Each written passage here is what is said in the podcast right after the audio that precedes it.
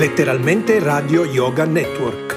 www.letteralmente.info Nostro indirizzo di posta elettronica Radio Yoga Network chiocciola gmail.com Buon ascolto!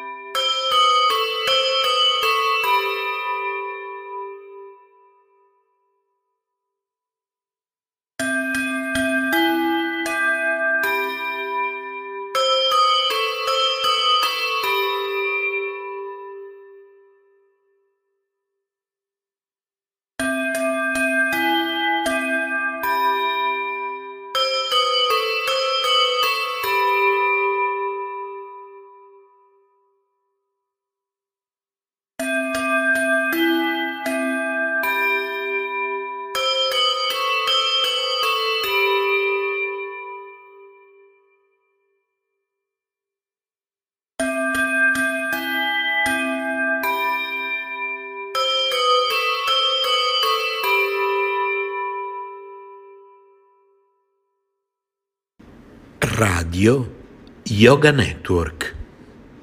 Chiocciola gmail.com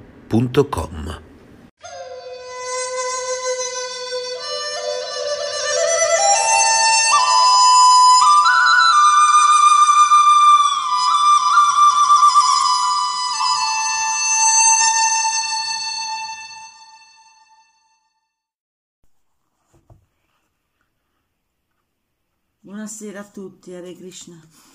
Um, incominciamo a, a, leggere la Sri Sopanishad di Shira Prabhupada, Isi Bhaktivedanta Shira Prabhupada, fondatore acharya del movimento per la coscienza di Krishna, cioè di Dio.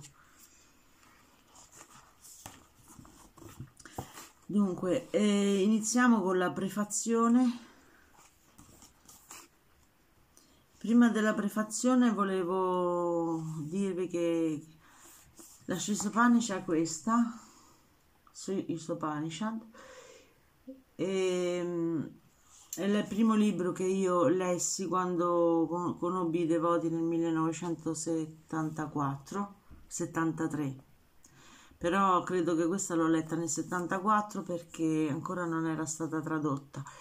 E, io ho tradotto questa Sisopanisha, che è quella originale, scritta da Shira Prabhupada, senza aggiungere e togliere niente.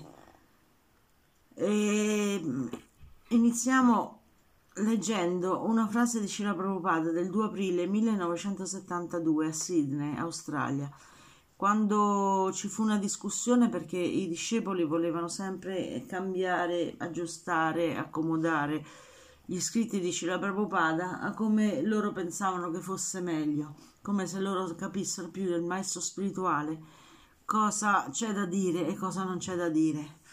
Allora, o oh sì, voi non avete diritto, supponiamo che io ho scritto un libro, così avevo qualche intenzione, perciò perché dovete interpretare la mia intenzione con la vostra? Quale diritto avete di farlo? Non avete diritto. Se volete dire qualcosa di vostro, allora scrivete un altro libro. Perché? Perché vi avvantaggiate del mio libro ed ingannate gli altri? Voglio dire qualcosa al pubblico. Ho espresso la mia opinione in quel modo, ma poiché è popolare, vi avvantaggiate del mio libro ed esprimete le vostre visioni. Quanto imbroglio, quanto siete imbroglioni. Ecco. Tutti i libri tradot- eh, tradotti dall'inglese adesso so che ha la BBT dell'ISCON sono tutti eh, contraffatti. Hanno aggiunto tolto eh, le, le parole le frasi anche virgole punte che cambiano anche i discorsi e questo libro invece è fatto esattamente tradotto esattamente come l'ha, l'ha scritto Srila Prabhupada in inglese.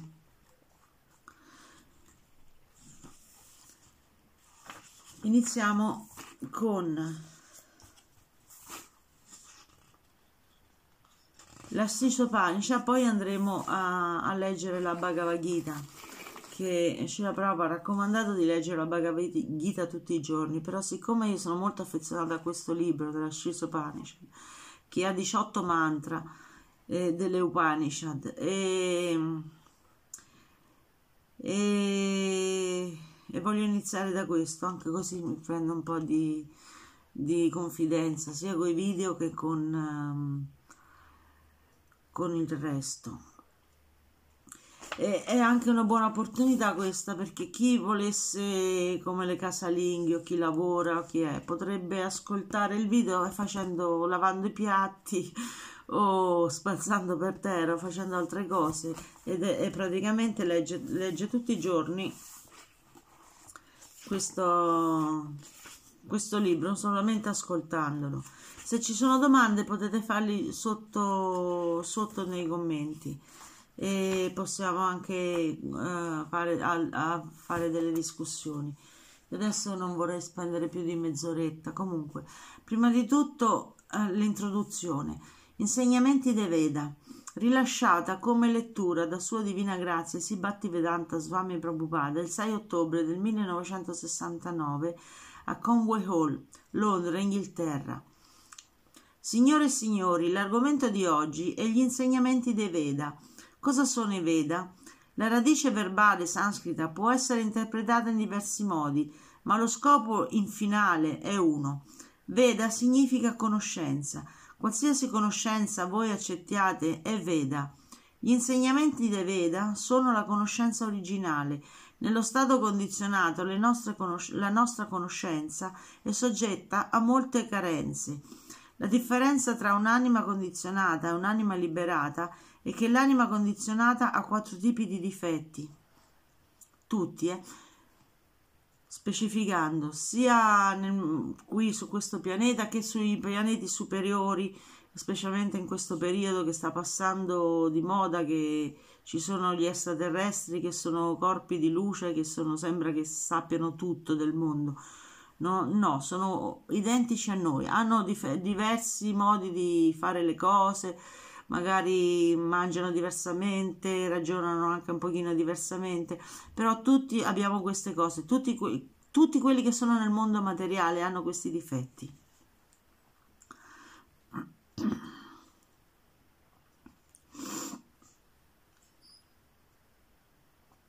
Quattro tipi di difetti. Il primo difetto è che deve commettere errori. Ad esempio, nella nostra nazione Mahatma Gandhi era considerato un grandissimo personaggio, ma commise molti errori. Perfino all'ultimo istante di vita il suo assistente lo avvisò Mahatma Gandhi non andare a quell'incontro di Nuova Delhi. Ho degli amici che mi hanno avvisato che c'è pericolo. Ma lui non ascoltò, si ostinò ad andarci e fu ucciso.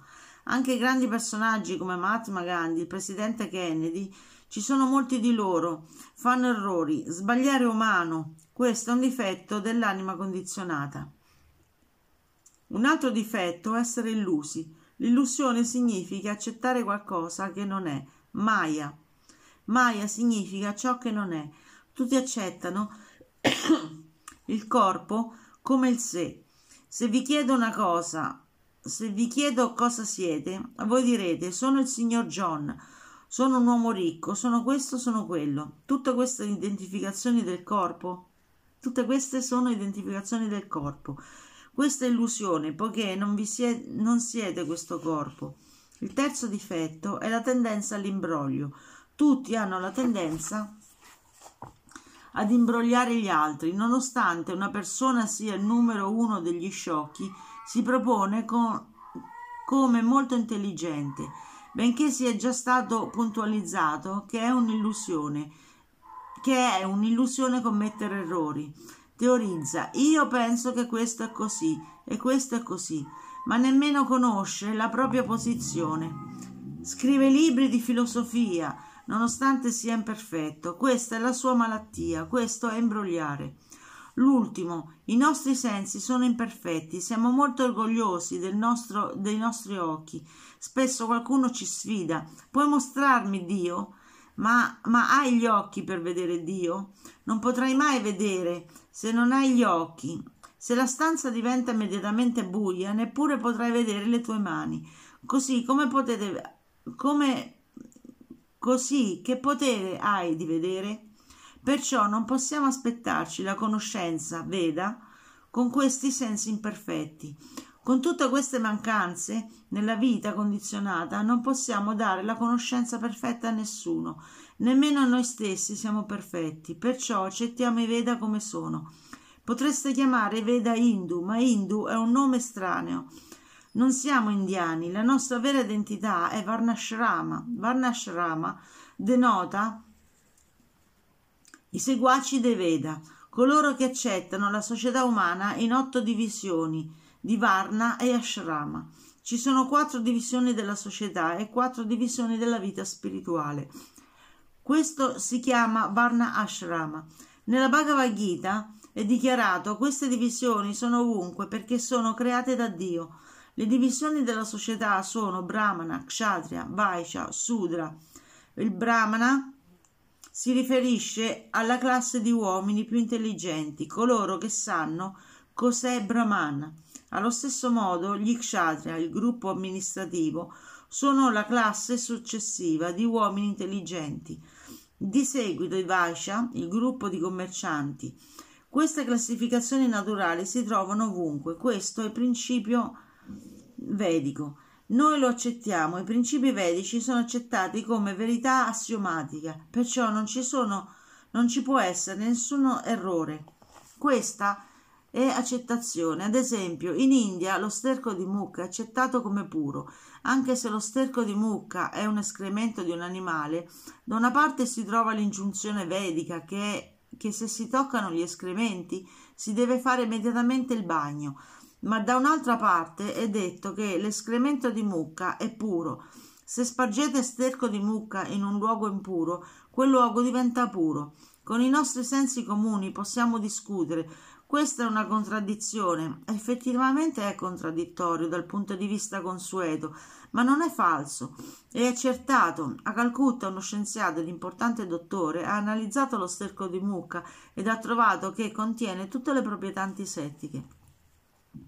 In India, se una persona dice a un'altra devi fare questo, l'altra potrebbe dire cosa vuoi intendere? È un'ingiunzione vedica? Se devo, uh, ubbidirti senza se, se devo ubbidirti senza discutere, che devo ubbidirti senza discutere, le ingiunzioni vediche non possono essere interpretate, ma in ultimo, se studiate attentamente perché ci sono queste ingiunzioni, scoprirete che sono tutte esatte. I Veda non sono una compilazione di conoscenza umana. La conoscenza vedica viene dal mondo spirituale, dal Signore Krishna. Un altro nome che i Veda, dei Veda per i Veda è Shruti. Shruti significa, si riferisce a quella conoscenza che si acquista ascoltando. Non è una conoscenza sperimentale. La Shruti è considerata essere come una madre. Noi prendiamo molta conoscenza da nostra madre. Ad esempio, se volete conoscere chi è vostro padre, chi può, dis- chi può rispondervi? Vostra madre. Se vostra madre dice questo è tuo padre, dovete accettarlo. Non è possibile sperimentare scoprendo se egli sia vostro padre. Allo stesso modo, se volete conoscere qualcosa al di sopra della vostra esperienza, al di sopra della vostra conoscenza sperimentale, al di sopra delle attività dei sensi, allora dovete accettare i Veda. Non c'è motivo di sperimentare, è già stato sperimentato, è già stato stabilito. Ad esempio, la versione della madre deve essere accettata come verità, non c'è altro modo. I Veda sono considerati essere la madre, la madre e Brahma è chiamato il nonno. il progenitore, poiché fu il primo ad essere istruito nella conoscenza vedica. All'inizio le, la prima creatura vivente fu Brahma. Ricevette questa conoscenza vedica e la rivelò a Narada, a Narada e, e, ad, e ad altri discepoli e figli. Anch'essi la distribuirono ai loro discepoli. In questo modo la conoscenza vedica discende attraverso la successione disciplica. È confermato anche nella Bhagavad Gita che la conoscenza vedica è compresa in, quattro, in questo modo. Se fate uno sforzo sperimentale arriverete alla stessa conclusione, ma per risparmiare tempo dovete accettare. Se volete conoscere chi sia vostro padre, ed accettate vostra madre come autorità, allora qualsiasi cosa lei vi dica può essere accettata senza discutere. Ci sono tre tipi di evidenze, di evidenze pratyaksha, anumana e sabal, sab, sabda. Pratyaksha significa di, diretta, l'evidenza diretta non è così valida poiché i nostri sensi non sono perfetti Vediamo il sole ogni giorno, ogni giorno, ci appare come un piccolo disco, ma in realtà è molto molto più largo di diversi pianeti. Che valore ha questa visione?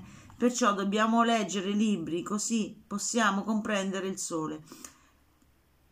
Dunque, l'esperienza diretta non è perfetta. Poi c'è la conoscenza induttiva. Ipotesi. Potrebbe essere così. Ad esempio, la teoria di Darwin dice che potrebbe essere così, potrebbe essere colà. Ma questa non è scienza, questa è suggestione.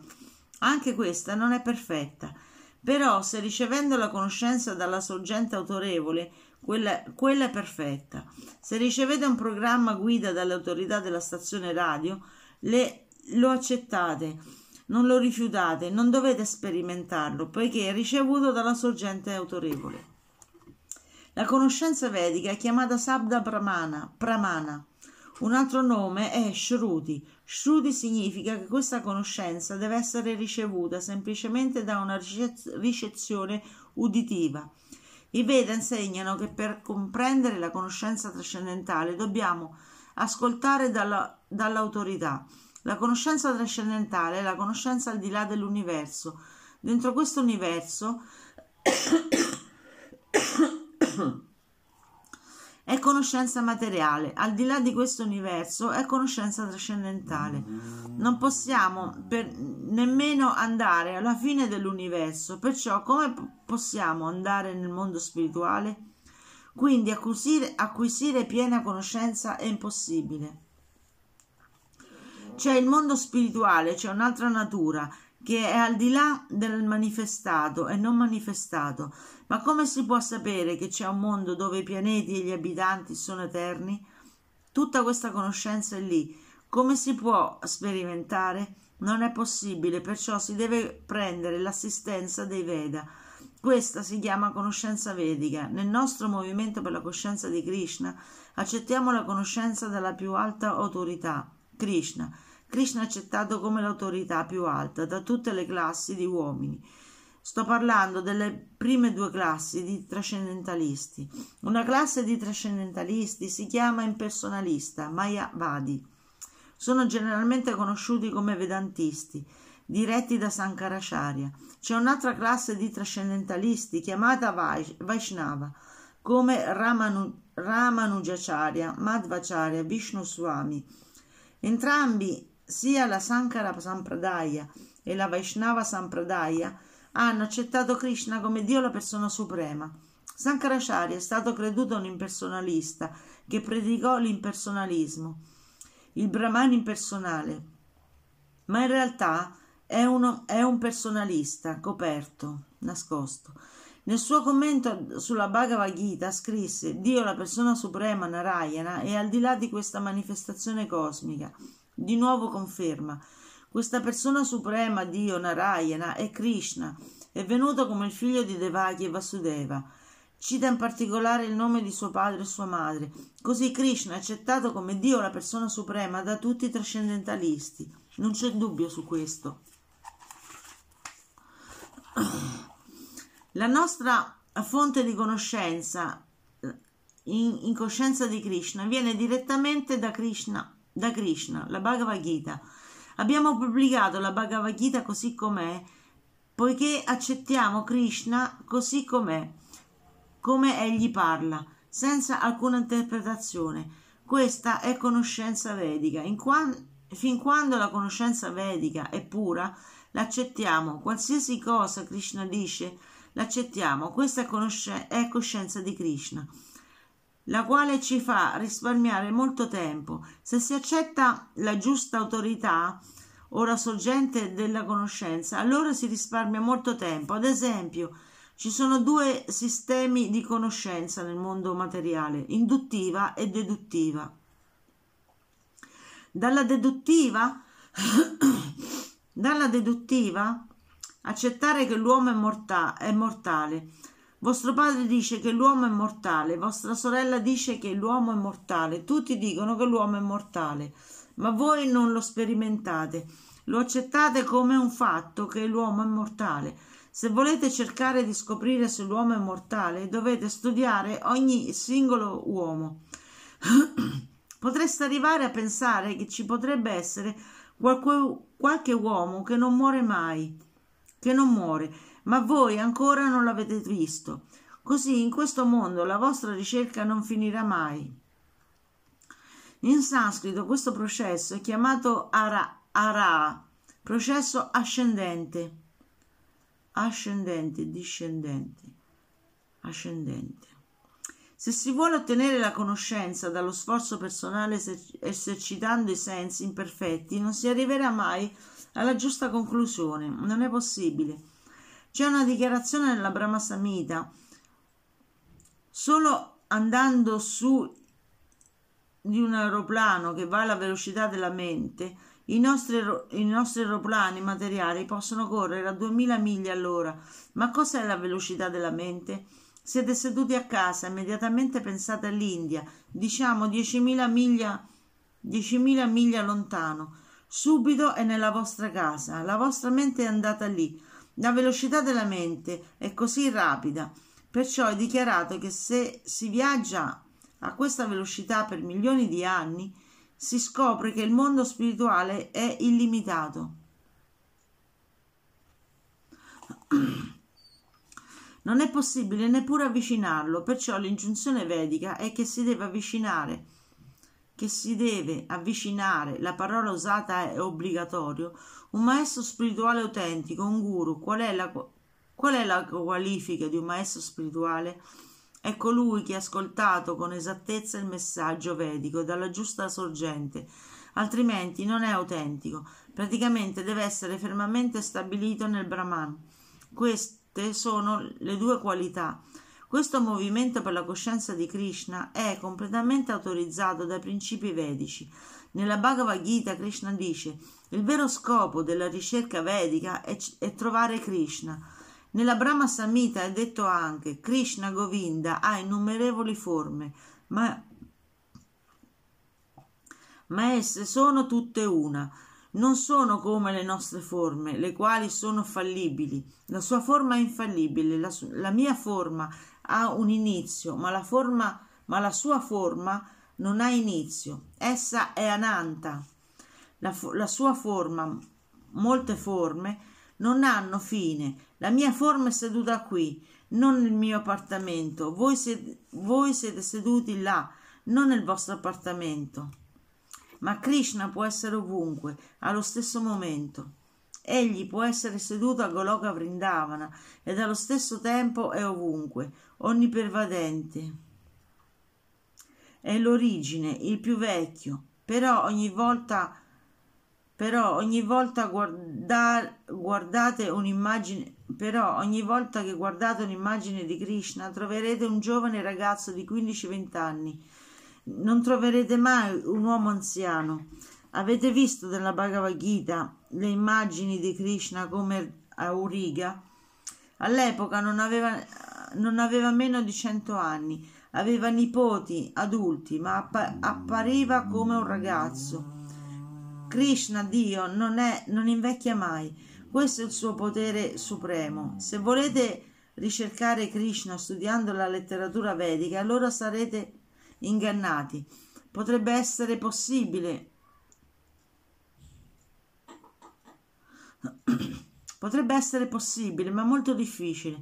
Ma si può imparare molto facilmente il suo, sul suo conto dal suo devoto. Il suo devoto può consegnarlo a voi. Egli è qui, prendetelo. Questa è la potenza del devoto di Krishna.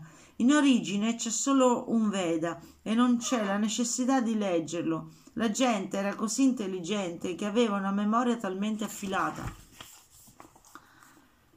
che ascoltando una sola volta dalle labbra del maestro spirituale capiva immediatamente, comprendevano l'intero significato, ma cinquemila anni fa Vyasadeva mise Veda per iscritto per la gente di quest'era, Kali Yuga.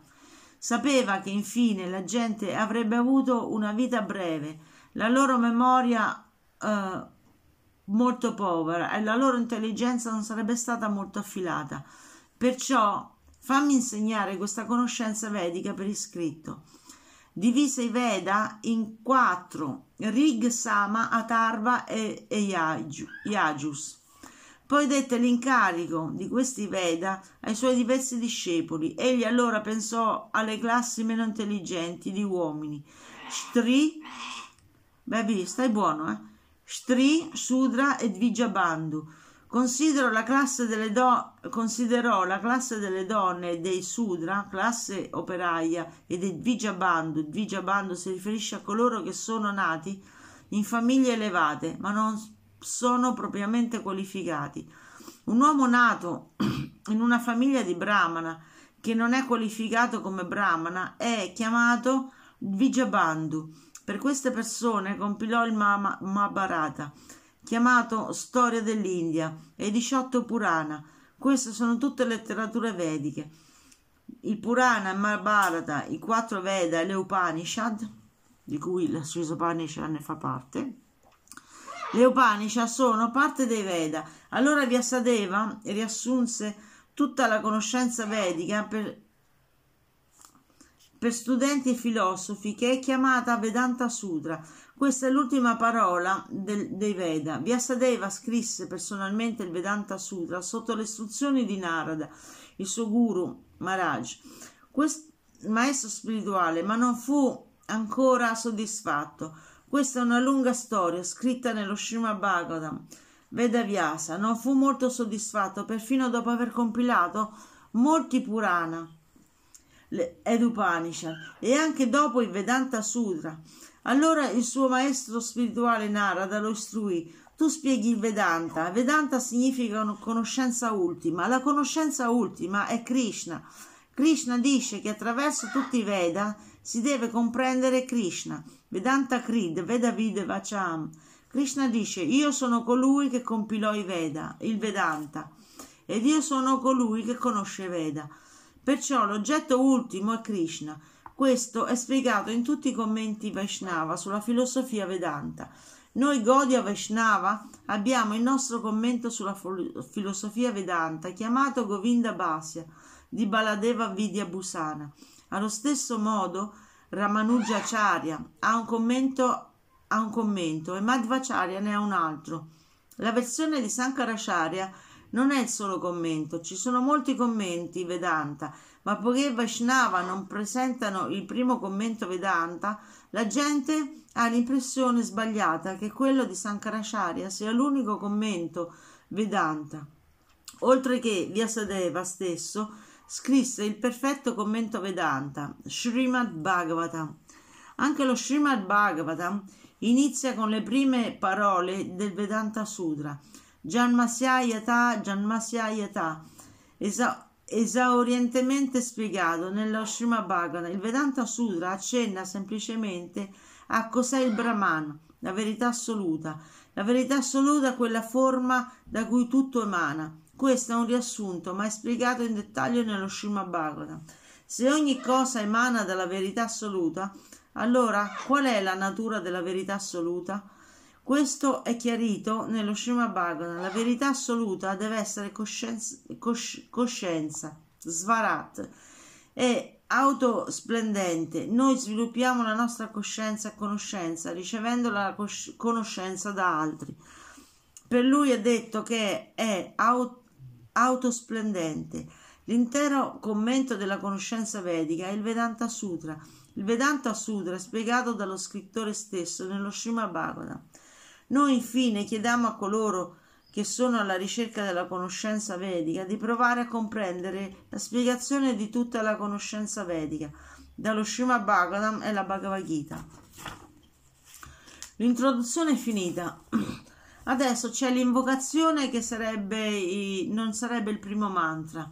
E, e questo qui sembra un, un uh, sciogli cervello oppure un, un cervello che va in fumo.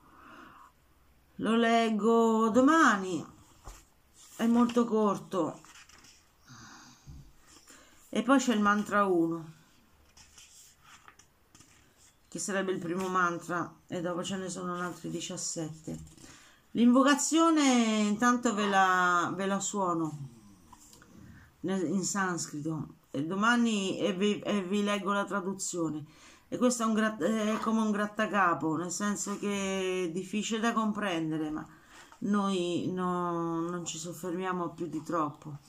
Om Purnamadam Purnamidam Purnat Purnamudacate Purnasya Purnamadaya Purnameva Vasishyate Qui c'è anche la traduzione parola per parola.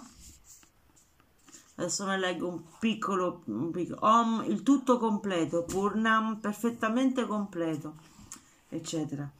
Dio, la persona suprema, è perfetta e completa poiché egli è completamente perfetto, tutte le sue emanazioni, tale come questo mondo fenomenale, sono perfettamente equipaggiati come unità complete.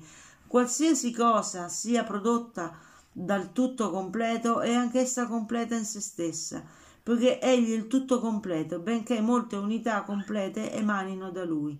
Egli rimane in completo equilibrio. Io non ho niente da aggiungere. Posso dirvi che questo libro, è, che è il primo libro che ho letto nel 70, 74, nel 73, dato ho conosciuto gli Hare Krishna nel, nel 73 ad ottobre, e, ehm, leggevo il Back to Godad, che sarebbe una rivista fatta da, dal Movimento per la Coscienza di Krishna, dove c'erano um, alcuni estratti della Bhagavad Gita, dello Srimad Bhagavatam e erano delle riviste che si davano via gratis anche a chi era interessato che, che davano dei piccoli, delle piccole infarinate di, della coscienza di Krishna. E con, i, poi, con gli indirizzi dei, dei vari centri in tutto il mondo. E questo libro questo piccolo libricino, un libricino tascabile, mi ha, mi ha convinto, mi ha convinto eh, che questa era la, la mia strada giusta, quello che io stavo cercando, quello di cui io pregavo Gesù tutti i giorni di, fa, di farmi trovare, perché io non avevo risposte ne, nella, nella religione cattolica, diciamo, perché cristiano è un pochino diverso. La religione cristiana è, è una cosa che credo che non, non c'è più. E, e Gesù è stato il mio primo maestro, è lui che mi ha fatto conoscere Shila Prabhupada e i suoi libri. E questo, questa scisopanica io è per me molto preziosa per il fatto che e quella che mi ha aperto proprio nel mondo, cioè mi ha, mi ha, mi ha detto che questa non solo era la strada giusta, ma mi ha fatto capire che era che questa persona che ha scritto questi libri è una persona realizzata spiritualmente realizzata che qualsiasi cosa avesse detto finito di leggere il libro che qualsiasi cosa avesse detto io l'avrei potuto accettare ciecamente, senza bisogno di, di sperimentarla. Finito qua e ci vediamo domani. Hare Krishna.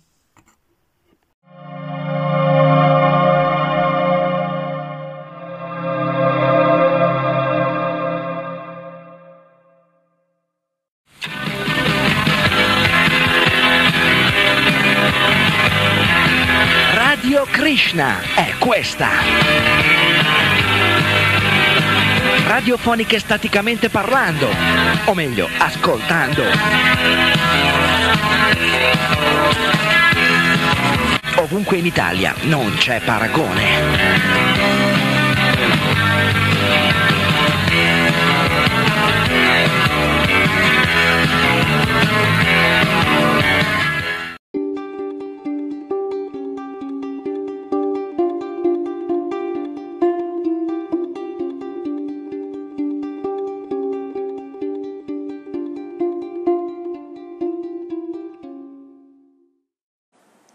Hare Krishna, cari devoti Haribol Dandavat. Eccoci qui di nuovo con la lettura con la Bhagavad Gita. Siamo arrivati al capitolo numero 13, verso numero 18. Ma come sempre, prima di iniziare la lettura, voglio offrire i miei rispettosi omaggi ai piedi di loto del mio Guru Deva, Patita Pavana, Tridandi Swami, Bhakti Aloka Tapasvi Maharaj, e chiedere la sua misericordia senza causa. Voglio offrire i miei rispettosi omaggi a tutta la catena Paramparam e a tutti i devoti del Signore, affinché mi possano concedere la loro misericordia senza causa. Vandeham Shri Guru Shri Utapadakkamalam Shri Gurum Vaishnavamscha Sri Rupam Sajagratam Sahagana Ragunatam Tam Sajivam Sadvaitam Savadutam Parijana Sahitam Krishna Chaitanya Devam Shri Radha Krishna Padam Sahagana Lalita.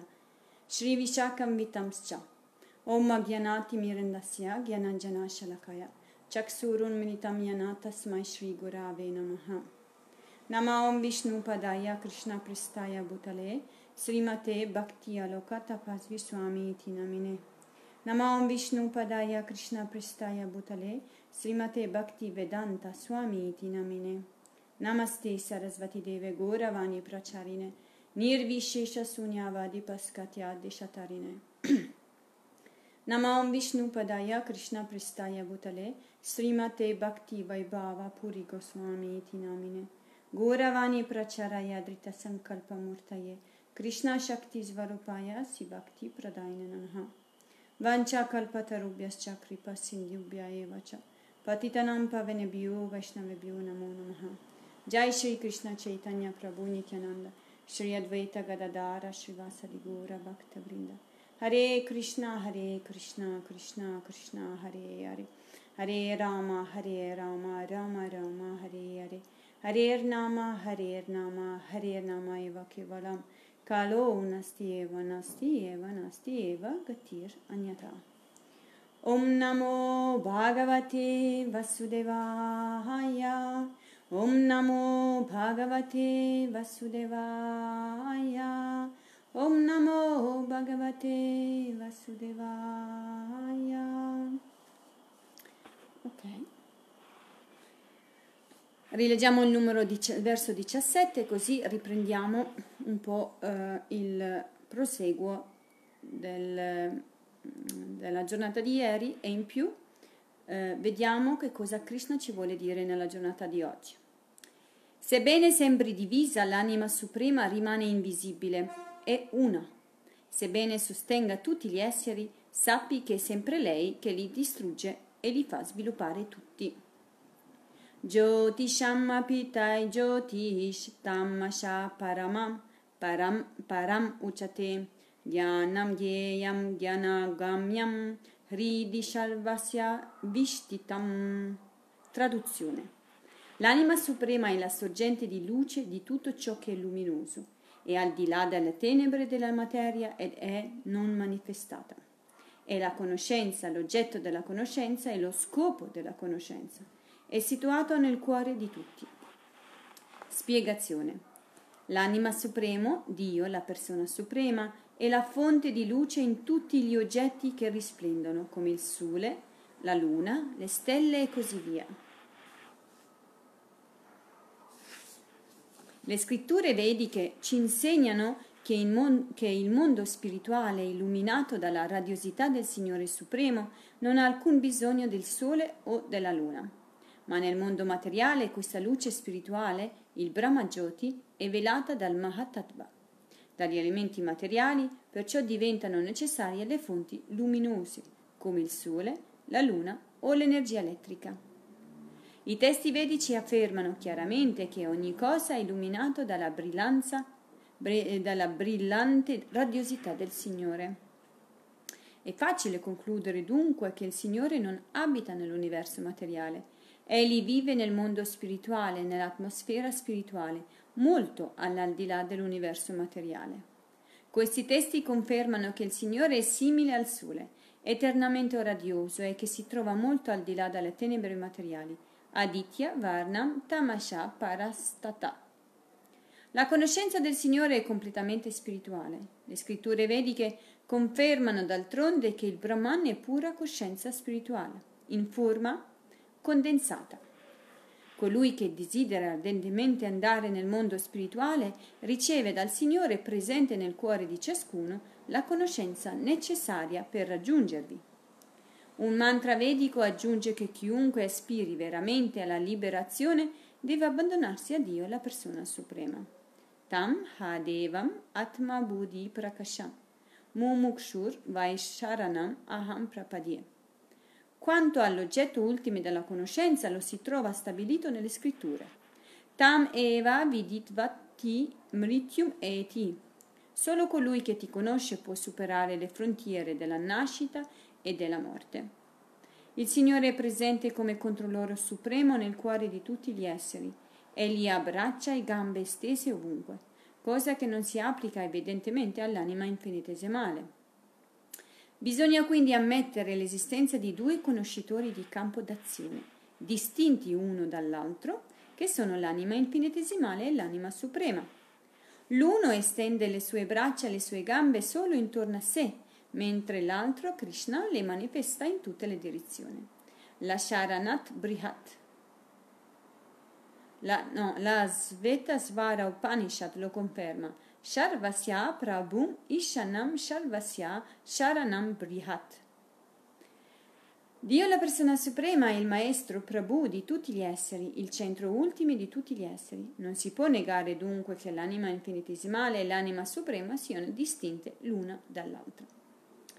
Iti kshetram tata gyanam geyam chakshum chaktum samasataha madbhaktaya tadvidyaya madbhavayo papadyate. Così ti ho brevemente descritto il campo d'azione, il corpo, la conoscenza e l'oggetto della conoscenza. Soltanto i miei devoti possono comprendere queste cose in tutta la loro profondità e raggiungere la mia natura. Il Signore ha dato una descrizione sommaria del corpo, della conoscenza e dell'oggetto della conoscenza. La conoscenza comporta tre fattori, colui che conosce, l'oggetto della conoscenza e il procedimento della conoscenza. Questi tre fattori riuniti costituiscono ciò che si chiama la scienza del sapere o Vigyana. Solo i puri devoti del Signore possono raggiungere la conoscenza perfetta e in modo diretto. Nessun altro può arrivarci. I monisti sostengono che alla fine questi tre fattori si identificano e si confondono, ma i devoti rifiutano questa tesi. La conoscenza e il suo sviluppo implicano la comprensione della nostra vera natura nella coscienza di Krishna. Ora siamo guidati da una coscienza materiale, ma se diventiamo coscienti dell'attività di Krishna, se, realizza- se realizziamo che Krishna è tutto ciò che esiste, raggiungeremo subito la vera conoscenza. In altre parole, la conoscenza non è che una fase preliminare della comprensione perfetta del servizio di devozione. Servi- eh, verso numero 20. Prakritim purusham chaiva vidyanadi ubhav api vikarams gunams chaiva vidi prakriti sambhavan. Sappi che la natura materiale, così come gli esseri individuali, non hanno inizio. I loro mutamenti e le, le tre influenze della materia sono prodotti dalla natura materiale. Spiegazione. Con questa conoscenza possiamo conoscere il corpo o il campo d'azione, il conoscitore del corpo, cioè l'anima infinitesimale e l'anima suprema. Il corpo è il campo d'azione formato dalla natura materiale. E l'essere individuale che è situato nel corpo e gode delle sue attività è chiamato Purusha. Egli è uno dei suoi conoscitori del corpo e l'altro è l'anima suprema. Dobbiamo sapere che entrambi sono manifestazioni di Dio, la persona suprema.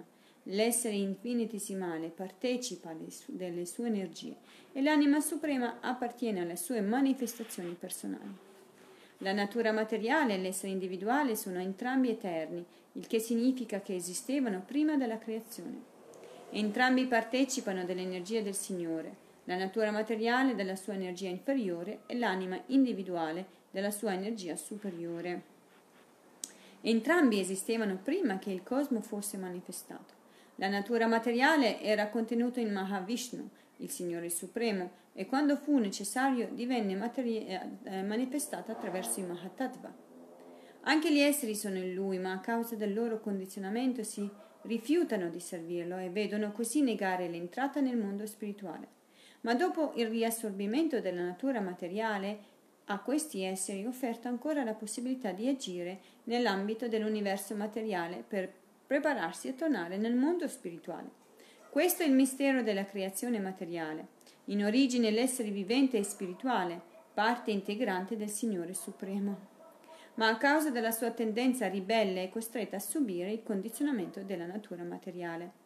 Non è essenziale sapere come questi esseri di natura superiore, parti integranti del Signore Supremo, siano entrati a contatto con la natura materiale.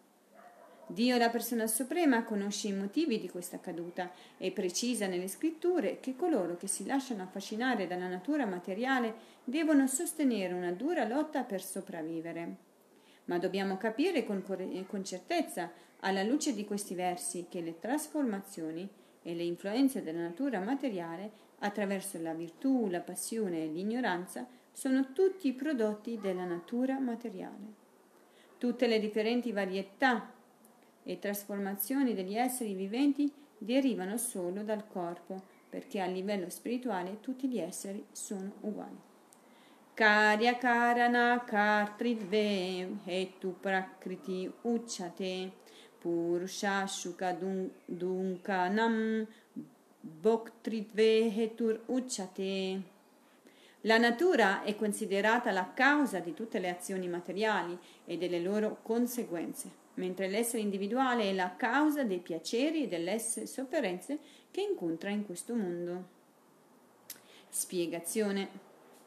L'origine delle numerose varietà di corpi e di sensi degli esseri viventi è la natura materiale. Esistono 8 milioni e 400 mila eh, forme di vita, tutte create dalla natura materiale e nate dal desiderio che ha l'essere di godere di una certa forma di piacere o di un certo tipo di corpo. Situato in differenti corpi, l'essere proverà gioie e sofferenze, ma saranno tutte dovute al corpo e non al suo vero sé. Nella sua condizione originale l'essere non deve temere di perdere la felicità, che è la sua condizione naturale. Solo quando nutre il desiderio di dominare la natura materiale si ritrova nel mondo materiale. Ma questo desiderio non esiste nel mondo spirituale che è puro. Nel mondo materiale ognuno lotta duramente per trovare sempre nuove prede per il piacere del proprio corpo. Precisiamo qui che il corpo è il prodotto dei sensi, che sono gli strumenti messi a disposizione dell'essere per appagare i suoi desideri. E quell'insieme dei corpi e dei non sensi strumenti e dei sensi strumenti è offerto dalla natura materiale all'essere vivente in funzione dei suoi desideri e delle sue azioni passate.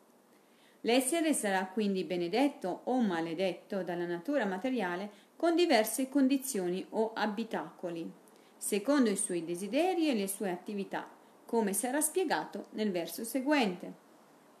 L'essere è dunque responsabile delle gioie e dei dolori che lo toccano e una volta posto in, particola- in un particolare corpo cade sotto il gioco della natura materiale.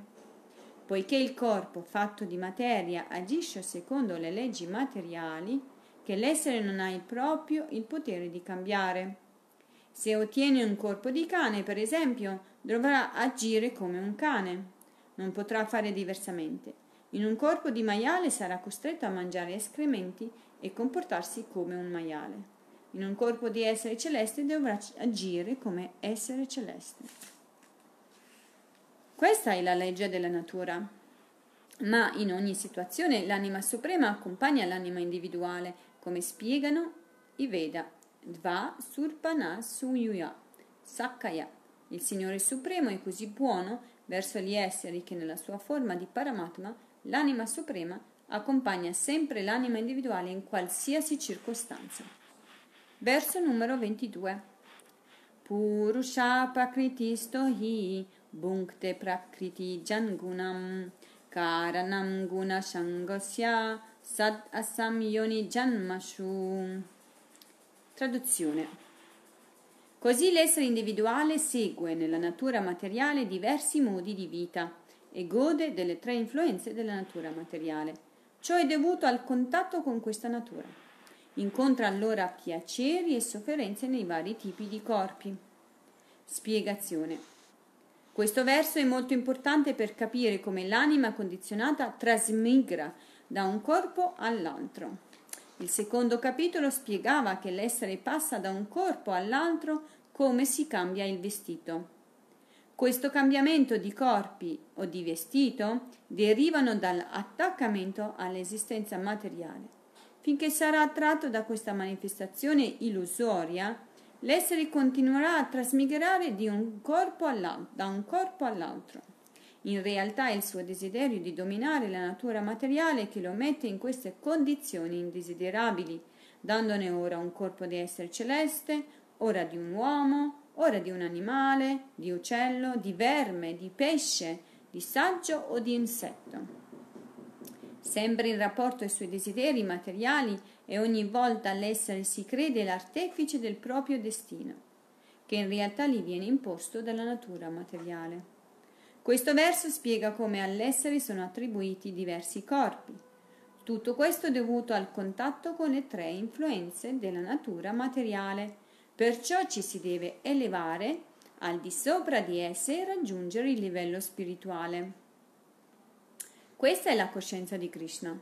Se non siamo coscienti di Krishna, siamo costretti dalla nostra coscienza contaminata a passare da un corpo all'altro perché abbiamo nutrito desideri materiali da tempo immemorabile. Si deve dunque cambiare punto di vista e questo può avvenire solo ascoltando attentamente gli insegnamenti che vengono da fonti autorizzate.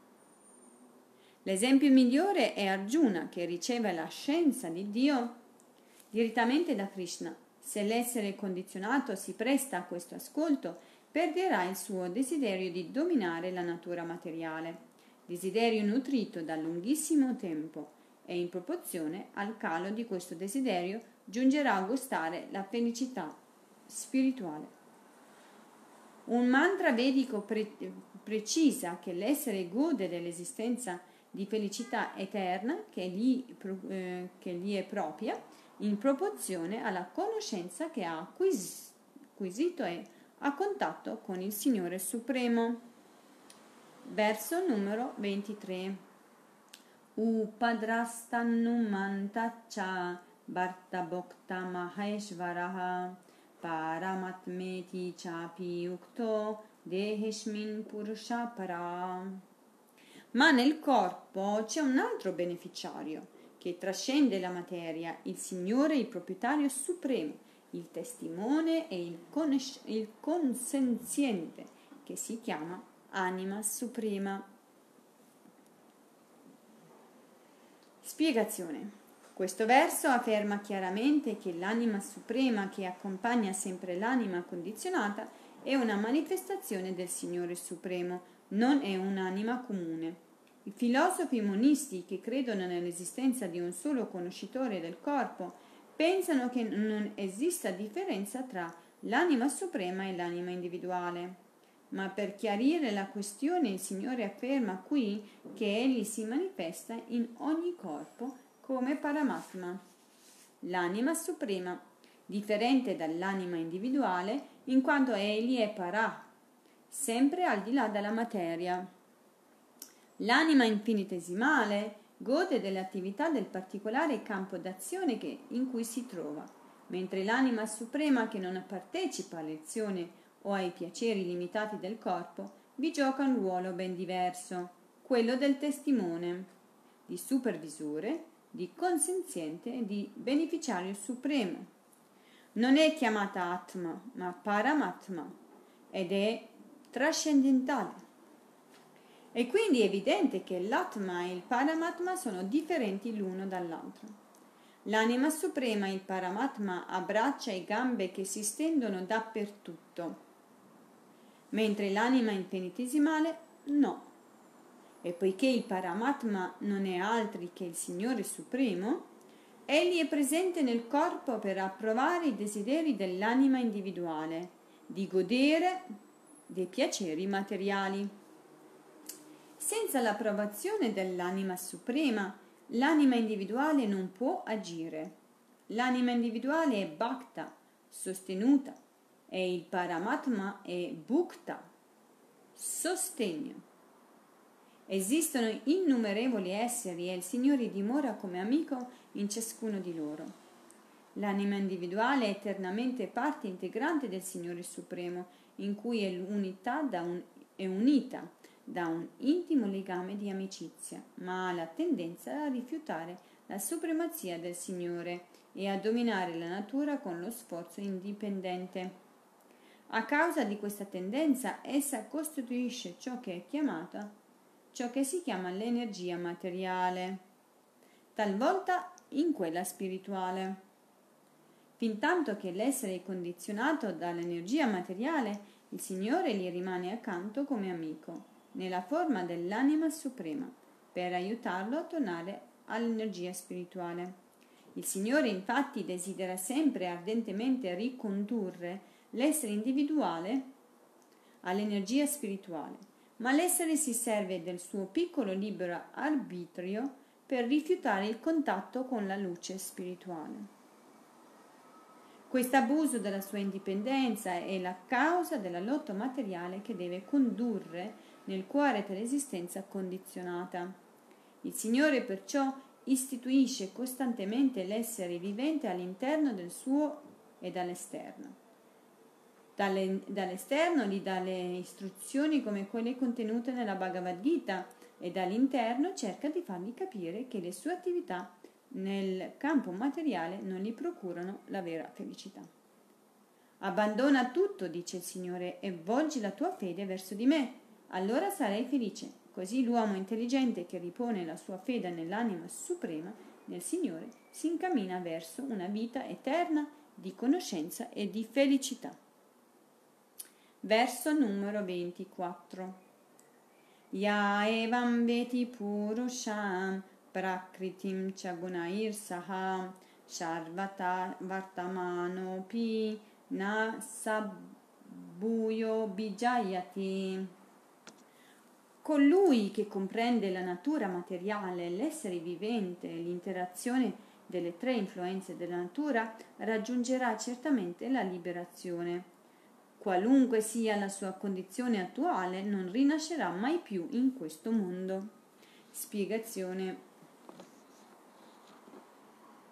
Una chiara comprensione della natura materiale dell'anima suprema dell'essere individuale e dei rapporti che esistono tra loro ci permetterà di ottenere la liberazione e di raggiungere il mondo spirituale dal quale non si è più costretti a tornare. Questo è il frutto della conoscenza.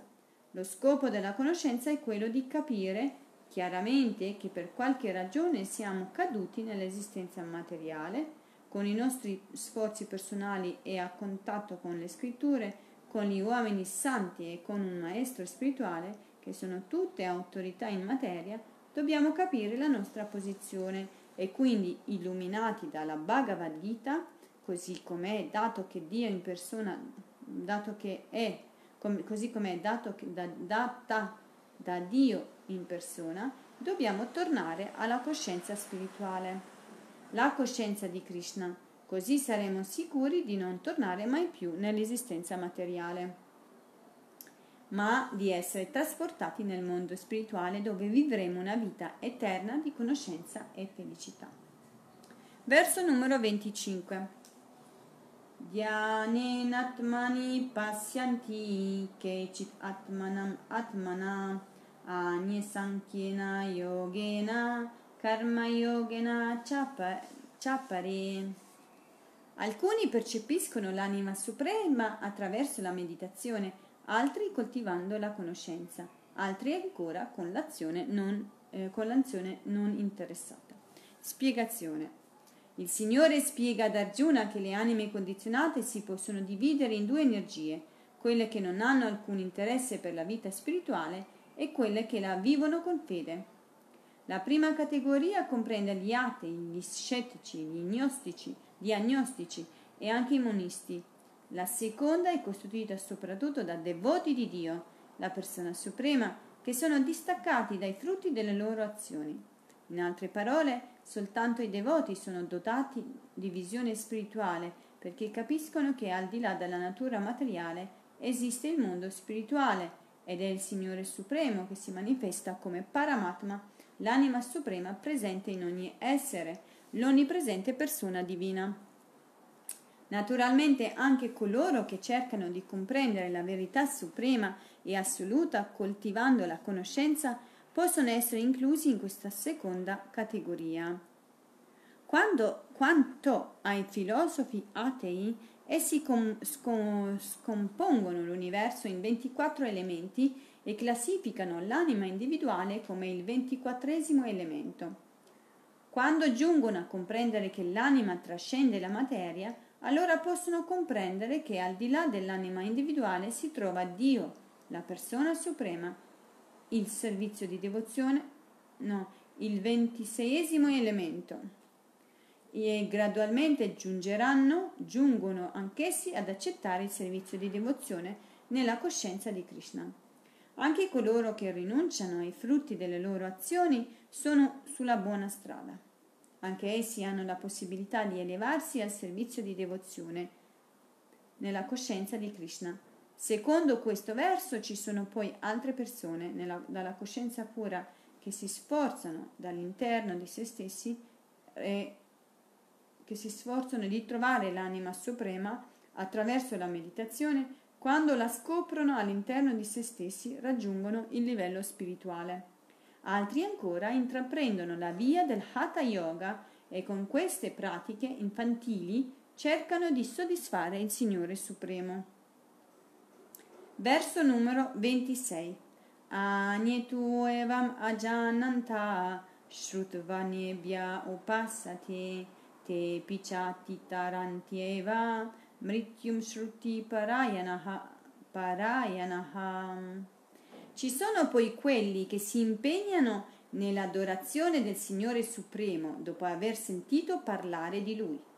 Sebbene siano pochi esperti nella conoscenza spirituale, ascoltando volentieri gli insegnamenti delle autorità, trascendono anch'essi il ciclo di nascita e morte. Spiegazione. Questo verso è applicabile in modo particolare alle nostre società moderne in cui l'educazione spirituale è praticamente inesistente. Si incontrano oggi numerosi atei, agnostici e pensatori, ma nessuno ha una vera conoscenza filosofica. Tuttavia l'uomo comune, se ha qualche virtù, ha la possibilità di fare progressi spirituali semplicemente se ha, eh, ascoltando con attenzione su un insegnamento venuto da fonti autorizzate e soprattutto secondo Sri Chaitanya Mahaprabhu ascoltando le vibrazioni spirituali del Mahamantra Hare Krishna Hare Krishna Krishna Krishna Hare Hare Hare Rama Hare Rama Rama Rama Hare Hare. È molto importante ascoltare su questo fatto insiste molto Sri Chaitanya Mahaprabhu il Signore è venuto a insegnare la coscienza di Krishna al mondo moderno. Sempre per questo motivo è detto che tutti gli uomini devono, devono cercare l'occasione di ascoltare le parole di anime realizzate, in modo da diventare gradualmente capaci di capire ogni cosa. allora cominceranno senz'altro ad adorare il Signore Supremo. Sri Chaitanya insegnava che nella nostra era non è necessario cambiare la propria posizione familiare o sociale, bisogna solo abbandonare il tentativo di comprendere la verità assoluta con ragionamenti speculativi e imparare a diventare i servitori di coloro che hanno la conoscenza del Signore Supremo. Infatti, se, ascol- se abbiamo la fortuna di prendere rifugio in un puro devoto del Signore, di ascoltare da lui ciò che riguarda la realizzazione spirituale e di seguire le sue orme, noi stessi saremo elevati al livello dei puri devoti. In particolare questo verso raccomanda il metodo dell'ascolto per raggiungere la perfezione spirituale e questo è molto appropriato. Anche se l'uomo comune che ha la capacità di cosiddetti filosofi, il fatto di ascoltare con fede le proprie di un'autorità, in campo spirituale lo aiuterà a superare l'esistenza condizionata e a tornare da Dio nella sua dimora originale. Direi che con questo concluderei per stasera. Offro i miei rispettosi omaggi a tutti i devoti del Signore, Vancha Kalpatarubhyascha, Kripa Sindhubhya Evacha, Patitanam Pavanebhyu, Vaishnavibhyu Namo Namaha. E continueremo la nostra lettura domani alla stessa ora, no, domani nella mattinata. Hare Krishna Dandivat, Hari Bol.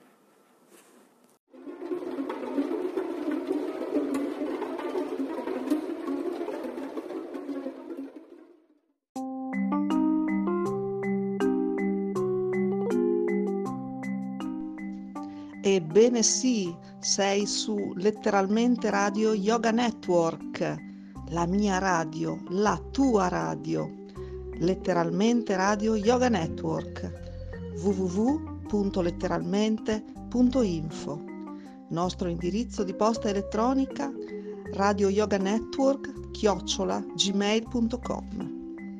Radio Letteralmente Yoga Network, la radio che ti sta sempre vicina.